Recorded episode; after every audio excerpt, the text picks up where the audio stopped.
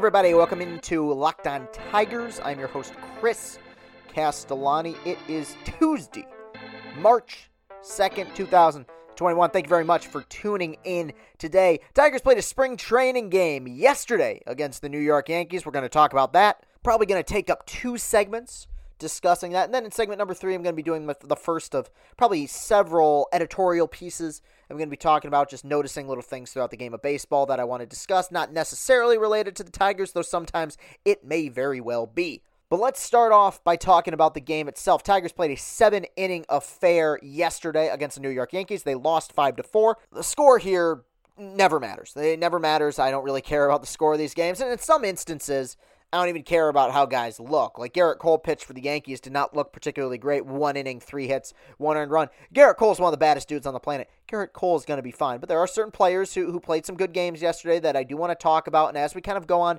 throughout spring training, I, I think at some point I'll probably cover every single one of these players, hopefully, or at least every single one of the, the contributors, and talk about what they may bring to this organization, either in the present or in the future. They lost five to four. I do want to point one thing out here, and I don't mean to make this a Tigers bash fest, though. I don't know. You could make the argument that that should be the alternative title of this podcast is Tigers Bash Fest, but don't blame me for that. Blame blame the organization for that. It is worth noting that the first three pitchers that the Yankees threw out there today were Gerrit Cole, who's one of the baddest dudes on the planet. You know, has not won a Cy Young yet, but will at some point. Jameson Taillon, who's attempting to come back, but what has been an established major league pitcher over the last several years when he hasn't been healthy, and Jhoulys Chacín, who's not good anymore, probably might not even make the roster, will probably start the year in AAA if not designated for assignment. But you know what? He's a guy who's had an all right career. He was very good for the Brewers in 2018. Yeah, he was their ace in the postseason that year. Jhoulys Chacín eh, has had an all right little career. That's three major league pitchers right there. The Tigers threw out Kyle Funkhouser, Ethan DeCaster, and Gregory Soto were the first three pitchers, and then they threw out Beau Burrows there for an inning and a third as well. It's the second spring training game, so I'm sure many people are going to think that I'm making more out of this than I should be, but like.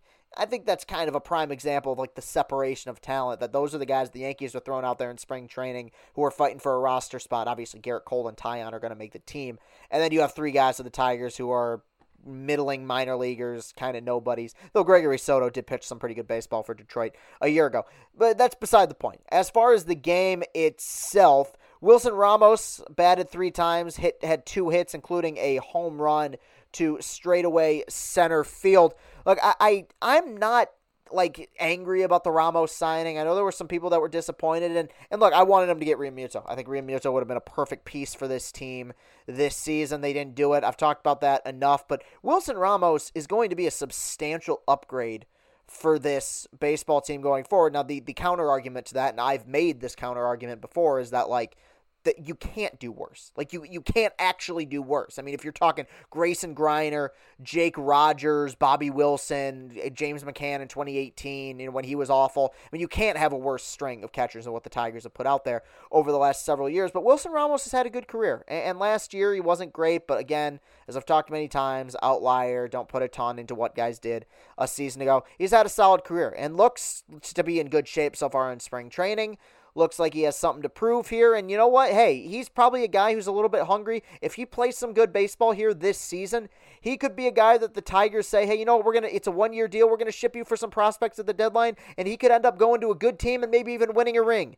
You know, that is the, the circle of baseball life, my friends. So he got, he's off to a bit of a hot start here in spring training so far. But of course, Riley Greene is kind of the, the key piece to these games, at least until Torkelson starts playing. Riley Greene played yesterday, was one for one with a walk, had a nice little base hit. I get one thing that stands out about Riley Greene that I think is very impressive so far. Because look, I think eh, all of us, especially when you have a team at the major league level that is as bad as the Tigers are. You watch some of these prospects, you watch some of these minor league guys, and every time they do so much as take a pitch, you go, oh, this guy's going to be a star. The fact is, you could take any player in baseball, post their batting practices to YouTube, and claim that this guy is going to be the next star, and people would probably look at it and say, oh, hey, man, you see that home run he hit in batting practice? I mean, it's it's batting practice. It's bat, I mean, it's bat, It's called that for a reason. It's actual practice. I mean, you're you're saying slow toss and you and you're hitting balls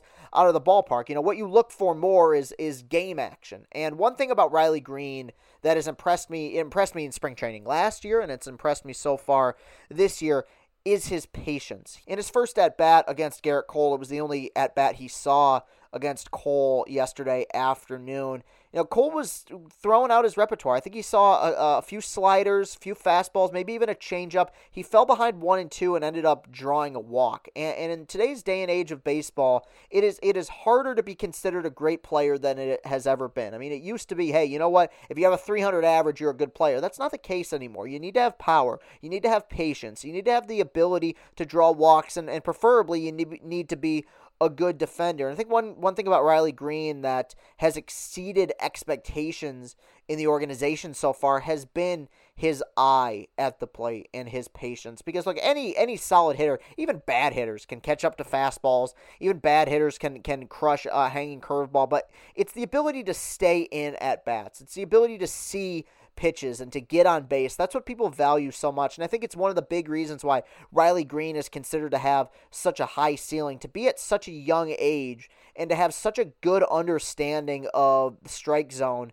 and in your first at bat be facing one of the best pitchers in the known world. And just to draw a walk that is impressive. I'm sorry. Like I, people are going to say that i'm maybe over exaggerating it. Riley greene is 21 years old. He has not seen that much major league action. He hasn't seen any major league action but he hasn't faced that many major league pitchers. First ab against gerrit cole who was you know coming out firing. I mean gerrit cole was hitting 96 97 in the first inning yesterday. Gerrit cole is not a guy who takes a lot of days off he, he is a guy who puts effort into every single pitch he throws. I was watching the live stream. The great Michael Kay, who does such a great job with the Yankees broadcast, was talking about that. If Gerrit Cole bounces a pitch in, in his bullpen session, he grimaces. He gets frustrated. He gets angry. He was coming out there firing yesterday. And for Riley Greene to see as many pitches as he did and draw a walk, it's it's another notch on the belt. Like that at bat where he drew a walk was more impressive to me than the next at bat where he roped a single to left field because that one was kind of you know in, in, on him. It was a bit of a looper to left field. Did drop for a base hit, and you know his bat to ball skills are phenomenal. But yeah, man, I, I mean I I was happy when the Tigers drafted Riley Greene. They took the best player available, but you watch what he's done in spring training the last two years, and you understand why people are so high on this guy. RockAuto.com is a family business serving auto parts customers online for 20 years.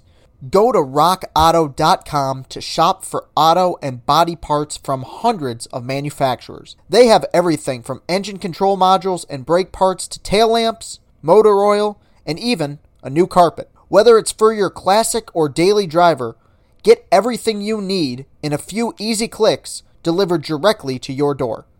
The rockauto.com catalog is unique and remarkably easy to navigate. Quickly see all the parts available for your vehicle and choose the brands, specifications, and prices you prefer. Best of all, prices at rockauto.com are always reliably low and the same for professionals and do it yourselfers.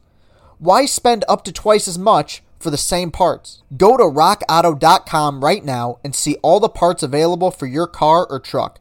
Write locked on in their How Did You Hear About Us box so they know that we sent you. Amazing selection, reliably low prices, all the parts your car will ever need. RockAuto.com. You know, one guy I want to talk about here because I think that it's it's important that he has an all right spring training because Wilson Ramos is going to be this team's starting catcher, but I think it is up for grabs who the backup is going to be. Most people seem to believe it's going to be Grayson Greiner, but the, the main reason people believe that, truthfully, is because no one else has emerged. No disrespect to Grayson Greiner. I'm sure he's a, a wonderful human being. He's, he's handled himself with class since he's been here. But if you can't, if you don't have anyone in your organization who can leapfrog Grayson Greiner and find his way onto a major league roster, then you're in trouble. I remember a couple years ago there were people that were really upset, myself included, that Jake Rogers was kind of being barred from being called up to the major leagues because Grayson Greiner was seeing playing time for the Tigers in 2019. And well, yeah, I mean, I still would have called up Rogers. I didn't think he had anything left to prove down in the minor leagues. It's kind of safe to say that at this point the organization was was kind of right in doing that. Jake Rogers yesterday in the spring training game 0 for 3 with 3 strikeouts. And, the, this is going to be one of those guys who every at bat is going to matter for him because he's got something to prove more than almost anybody else. Like Riley Greene, I, I think in general is set to start the year in double A. Same with Torkelson. It doesn't matter if they hit 100 or 800 down in spring training this year. But you look at Jake Rogers, we're talking about a guy we're talking about a guy who's about 26 years old, you know, in his mid 20s, spent a lot of time in the minor leagues, part of the Verlander deal. He's got to show it at some point or else the organization's just going to cut ties with him. I still contend that last year was a monumental disappointment for him. I think that what he did last year, not being able to make it to the major league level because Eric Haase was viewed as a better option for this baseball team a season ago was was frankly a little bit pathetic. I think if you talk to him, he would admit that that was a little bit pathetic. I understand his defensive upside. I understand that people believe he calls a great game and has a great arm. You got to put the ball in play at some point. And of course, look, I, I, people are going to roll their eyes at this. It's one spring training game. I get it, but the leash is getting shorter and shorter. Jake for Jake Rogers every single week. And to start his spring training after five months of not seeing any action, to go 0 for 3 with three strikeouts, to not even put a ball in play. If he was 0 for 3 with two strikeouts, I don't even know if I'd be talking about this. But to not put a ball in play in your first spring training game, essentially, eh, for a guy who got called up a couple years ago and had a 480 something OPS. Now, the, the leash is getting shorter for Jake Rogers, and it should be. You know, I, I want to believe that he could still be a key piece of this organization, but I think there's a reason why they drafted Dillon Dingler in the second round a year ago. Because the guy who they believed was the catcher of the future has not lived up to those expectations. There's one other guy I want to discuss who pitched yesterday, and that was Gregory Soto. Only two thirds of an inning, two hits, one earned run, one walk. You know, the, the results themselves are whatever. Spring training is a crapshoot. I don't take a ton out of the results, but what bothered me is still the repertoire because there's a reason why Gregory Soto was so successful in the early part of last season, and that's because when it's early in a season, you haven't had as many reps, seeing 99 mile per hour cheddar cheese coming at your head or painting the outer corners of the strike zone, you're not going to be able to hit it. I, I, mean, I don't care how good you are as, as a hitter. That's difficult to face first time around. But you saw as the season went along, even in a 60 game season, him starting to wear down because he's got a fastball and not much else. Like everyone talks about how great Aroldis Chapman is as a reliever, and that's true. Aroldis Chapman Uh, is probably going to be in the Hall of Fame one day, or at least he meets my criteria. And I know that's going to be controversial to many people. It's a conversation for another day. But the reason why Aroldis Chapman is one of the greatest relievers, one of the greatest closers who's ever lived, is not because he throws 105 miles per hour. Now, that helps, obviously. The Cuban Missile got thrown through a million miles per hour, but that's a novelty thing. Like a lot of guys throw hard. What made Aroldis Chapman one of the greatest closers of all time is the fact that he developed that nasty slider. I mean, he developed it in the minor leagues. It's gotten even better at the major league level. To have a reliever who that early in his career learns not just how to throw, but how to pitch. You know, it's the reason why he's made a bunch of all star teams and has been a part of a World Series championship team. Yeah, I know he's given up some huge home runs in the postseason. Uh, you know, you don't want to face Aroldis Chapman, okay? And you look at Gregory Soto, who, and this is true, outside of Chapman, was the hardest throwing left handed reliever in baseball a year ago. That's a neat thing. That's a novel thing. You look at that and you say, that's a guy with a high ceiling. Let's see if we can do something with him. That slider to me, I'm seeing no difference so far from the Gregory Soto that we saw a year ago, that even in a 60 game season, batters started to figure out. Not saying that he's not going to have a good year. not saying that they should give up on him, but I think his key focus throughout the offseason. And I know he pitched in the Mexican League, I believe, where he pitched pretty darn well. Might have to ask some some other people who covered that a bit more closely what they saw out of him, but I think his entire development is going to hinge on that slider. Like with starting pitchers, most of their development stems from how they develop that third pitch. Most good pitchers coming up through the minor leagues have two really good pitches. When Verlander was coming up through the system, he had that electric fastball and he had that great 12-6 curveball. Where he developed into the ace of all aces was that that changeup and the slider started to come along for him. Near the I mean, near he's still around, but near the kind of the the latter part of his career once he got to Houston and his last few years in Detroit, slider was arguably his best pitch. With relievers, it's different. You need two. Most relievers have a solid fastball. Gregory Soto's fastball is more than solid. It's absolutely spectacular. It's one of the hardest thrown pitches in all of baseball a season ago.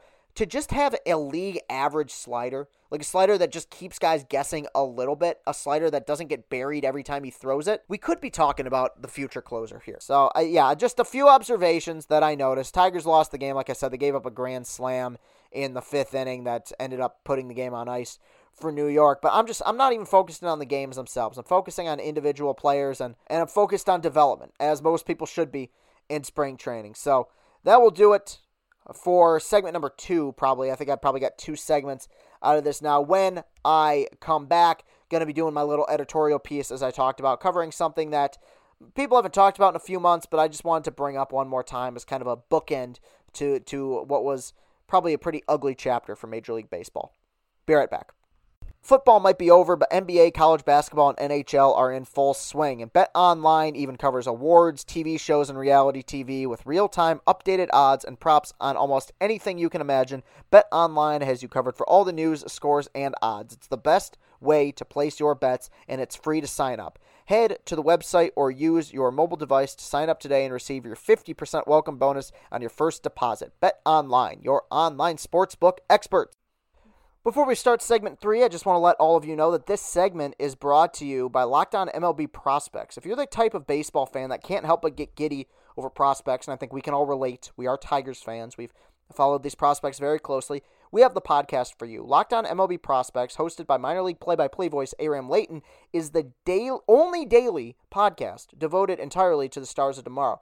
From team focused farm system breakdowns, prospect rankings, and interviews with some of the brightest up and comers in the game, Locked On MLB Prospects is the best way to stay plugged in on the future of your favorite team. Subscribe today wherever you get your podcasts. Welcome into segment number three, everybody. So, with the new format that we have here on Locked On Tigers, a three segment show. I figured that for the for, for the foreseeable future, I'm sorry, I can't speak today.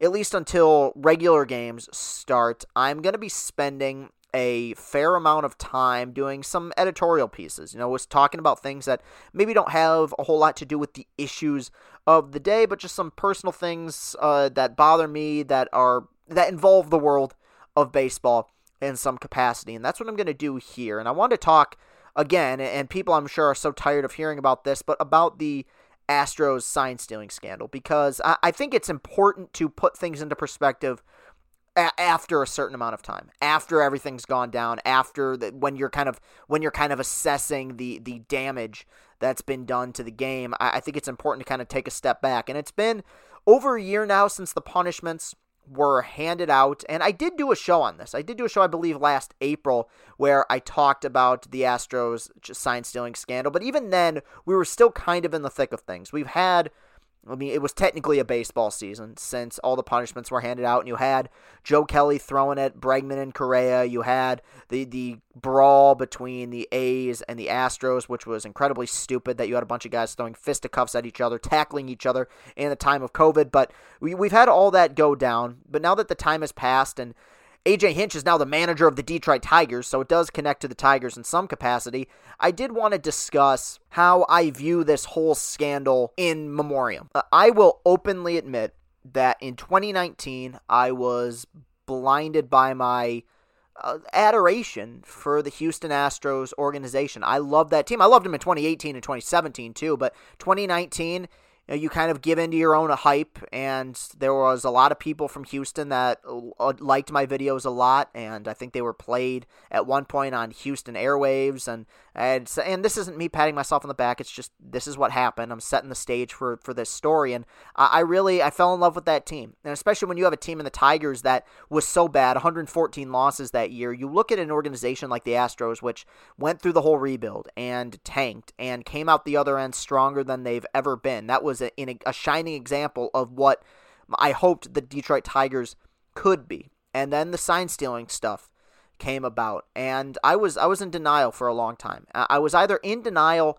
or I didn't do the amount of research that I should have done regarding just how damaging that stuff truly was. Now, I did correct myself pretty quickly. Like I said, I think a year ago I made a I did a podcast on here where I amended what my some of my original statements, which is that I I changed my mind. I did believe that the Astros deserved to have their title taken away. Now, there were other theories that were being thrown around at the time that I didn't necessarily buy into. The buzzer theory was a big one. Uh, Boy didn't, you know, didn't create this rumor, but he'd heard it and it, it, was discussed, and a lot of people blamed him for starting it. It wasn't his fault. He was, as he said from the beginning, he didn't break any news. He just reported what other people had told him. I always believed that the the buzzer theory was nonsense. I, I just thought it was it was too elaborate.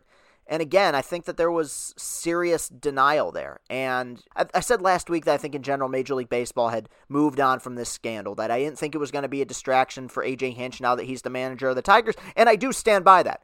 But I think there are certain players and certain people whose careers and or reputations have been so smeared by this that they may never recover. And that's going to be the interesting thing to look out for. I don't think we're going to have a whole lot of Astros having pitches thrown at their head this year. I, I, think so much has happened, not just in baseball, but so much has happened in the world that I think people have gained a, a relative amount of perspective from all of this. Passage of time kind of heals everything in a situation like this. But I watched the Astros last year, and obviously you made, they made the ALCS. Did not have a very good regular season, I believe under 500 during the regular season, but made it to the ALCS. Nearly pulled off an amazing comeback. They were down 3-0 to the Rays, ended up pushing them to seven games. If not for Charlie Morton going out and dealing, they probably would have made it to the World Series against the Dodgers a season ago. But it was not the same team. Injuries were uh, were a big reason for that, but I, I saw some players respond differently than others, and some people respond differently than others. I think AJ Hinch, and this was the reason why I was supportive of the Tigers going out and getting him. Look, if you wanted to make the argument that AJ Hinch should have been banned from baseball for the sign stealing scandal, you know, it, the people are stuck in their ways with this. I, am not going to out, out debate you here. You're going to believe what you want to believe. I wanted to see remorse. And he was one of the only people who I think felt remorse. And every person listening to this and every person out there wants to believe that they would have been the one who would have put an end to this. They would have been the one to stop this. But especially when you're a manager, and managers nowadays are so different than what managers used to be. Managers are at the mercy of ownership and of the front office. And I think AJ Hinch was kind of forced to fall in line. Now, should he have reported it? Yeah, he should have. And he'll have to live with that. And he's talked about that. He's made that very very clear that these are my stories. It has no reflection on the Detroit Tigers. I think in general, he has handled himself remarkably well following the sign stealing stuff. I think if he wins in Detroit, the narrative will be he was a guy who went through the whole redemption arc, came out on the other end, and was is potentially you know a Hall of Fame manager, assuming of course that Ilitch and Avila surround him with a roster that's actually worth their salt. I think Alex Bregman's going to bounce back and be just fine. I think Carlos Correa wears a permanent chip on his shoulder. He's going to be just fine. Was excellent in the postseason a year ago. Carlos Correa is a beast. But there's one player that I noticed a season ago, and we'll see if it changes. We'll see if it changes in 2021. Obviously, last year was uh, strange circumstances, the strangest of circumstances, and I've been on record many times saying that I don't put much stock into what guys did a season ago. But there are those instances where you kind of have to take a step back and say, okay, maybe there's something up with this guy. I think years from now, we're going to find out that this whole scandal weighed on Jose Altuve more than any other player, and I think it's going to affect his career forever. Not saying he's going to all of a sudden be bad because Jose Altuve was has a God-given gift. He's a very very talented player, but when you looked at Jose Altuve prior to this story, the Ken Rosenthal sign stealing story breaking, you saw a guy who was headed for the Hall of Fame, a franchise player, a, a, hero in Houston, a hero in baseball, an amazing story. Some guy that was signed for like $50,000 who ended up becoming an MVP, an all star, you know, an ALCS MVP, a World Series hero, all of a sudden became one of the best stories in sports to one of the biggest villains in sports. And you saw last year him making all those errors in the ALCS. And, and, there weren't fans necessarily, but I'm sure the backlash weighed on him. It's weird because Jose Altuve is not more responsible for the sign stealing stuff than Bregman was, or Springer was, or Hinch was, or Luhnow or Cora was. And yet, so much of the blame, so much of the anger was put onto Jose Altuve. I think for one, big reason being he he's he was their best player and had been for a while. But I think another reason too is that he was so beloved, and you take a guy who was such a key piece of those championship runs and a, a, Yankee killer. I mean, just destroyed them in the postseason multiple times. All of a sudden becoming the villain, it weighed on him. And, and the, the legacies of about five or six different guys have changed because of this scandal. Clearly, people's opinion on George Springer hasn't changed. Just signed a monster deal with the Toronto Blue Jays it seems like Alex Cora's found his way back. I mean, general belief was that Alex Cora was one of the masterminds of this whole thing. Got a job, got his old job back with Boston. Jeff Luhnow's done. I, I would be stunned to see Jeff Luhnow ever running a baseball team ever again. So that's a reputation completely tarnished, completely smeared. Altuve up for grabs. I mean, Jose Altuve has had an amazing career, and if he continues down the road that many people believed he could continue on, he'll probably have a Hall of Fame candidacy, but he will be held back because of the sign stealing stuff, the way that Bonds and so many guys are held back because of the steroid stuff. I don't think that will be the case for Bregman or Correa if they ever have a Hall of Fame candidacy. I don't think that'll be the case for AJ Hinch if he goes on to have a, an even more successful tenure than he did in Houston. The, the more time has passed, the angrier it's made me. And I'm glad AJ Hinch is here. I want him to be here because I believe in second chances and I believe in redemption. But the biggest tragedy of all of it, and because I was just I was watching some videos yesterday and it really did make me sad because I think during during the whole thing I was trying to be objective. I was trying to be fair. I was trying to hold on to this idea that oh no, they didn't cheat. They didn't steal a World Series when they did. But the biggest tragedy of all of this is that the Astros rebuild was still flawlessly executed they still had great players, and I still believe deep down that they could have won the World Series without all of that. And it is not only one of the biggest scandals in the history of baseball, in my opinion, it's one of the great tragedies in the history of baseball that a team didn't know how good they really were. That's what's heartbreaking. It is very similar to steroids in that aspect, where you have a guy in Roger Clemens who was one of the greatest pitchers of all time. Dude, you could have retired at 35 and you would have been a first ballot Hall of Famer. You didn't have to do what you did. That's how I feel about this team. This team was loaded with all stars and talented players, and I'm not the only one who believes this. Other teams believe this. George Springer just got handed a monster deal by another team. They know how good this guy is. It's it's such a shame. It will always be a shame what went down there. So I did want to talk about that. I don't know, just something that kind of stuck in my head. I was watching some videos over the last week or so, and it just it made me sad because that was that was a, a moment in baseball that I think a lot of people are going to remember for a long time. I think the I think we've moved on in general from it, the way we've moved on from the steroid era, but it will it will always be a part of baseball history and a, a ugly part of baseball history where a team that was good enough to get it done on their own decided to cut corners. So that'll do it for today's show. You can follow me on Twitter at Castellani2014. You can follow the show on Twitter at Locked On Tigers. While you're at it, go to Apple Podcast, go to iTunes, leave a written positive five star review of this program. It would be much, much appreciated. Thank you very much for listening, everybody. I will be right back here tomorrow talking a little bit more Tigers news, talking a little bit more baseball news. Thank you very much for listening, everybody. Have a great rest of your day and go Tigers.